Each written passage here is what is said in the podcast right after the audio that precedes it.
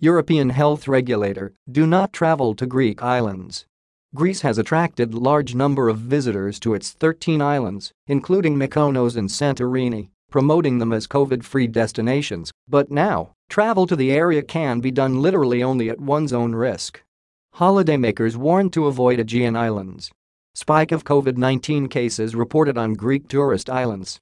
In 14 days, more than 500 COVID-19 cases have been detected there, the European Centre for Disease Prevention and Control ECDC, has warned holidaymakers against travel to Greece's southern Aegean islands after officials reported a spike in COVID-19 cases there.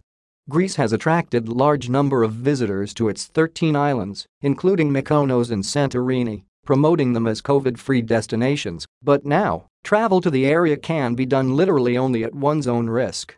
The ECDC travel map is a five-tiered system in which the dark red color which is how the southern islands of the Aegean Sea are painted from today means that in 14 days more than 500 cases of infection of the dangerous disease have been detected there.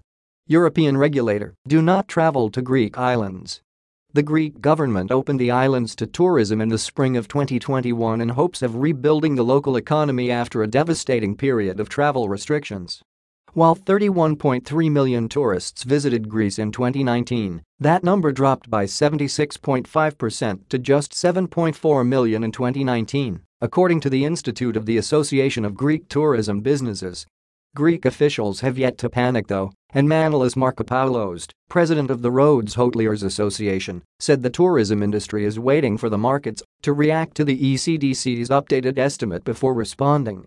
Another popular Greek resort, the island of Crete, received a similar super dangerous status a week ago.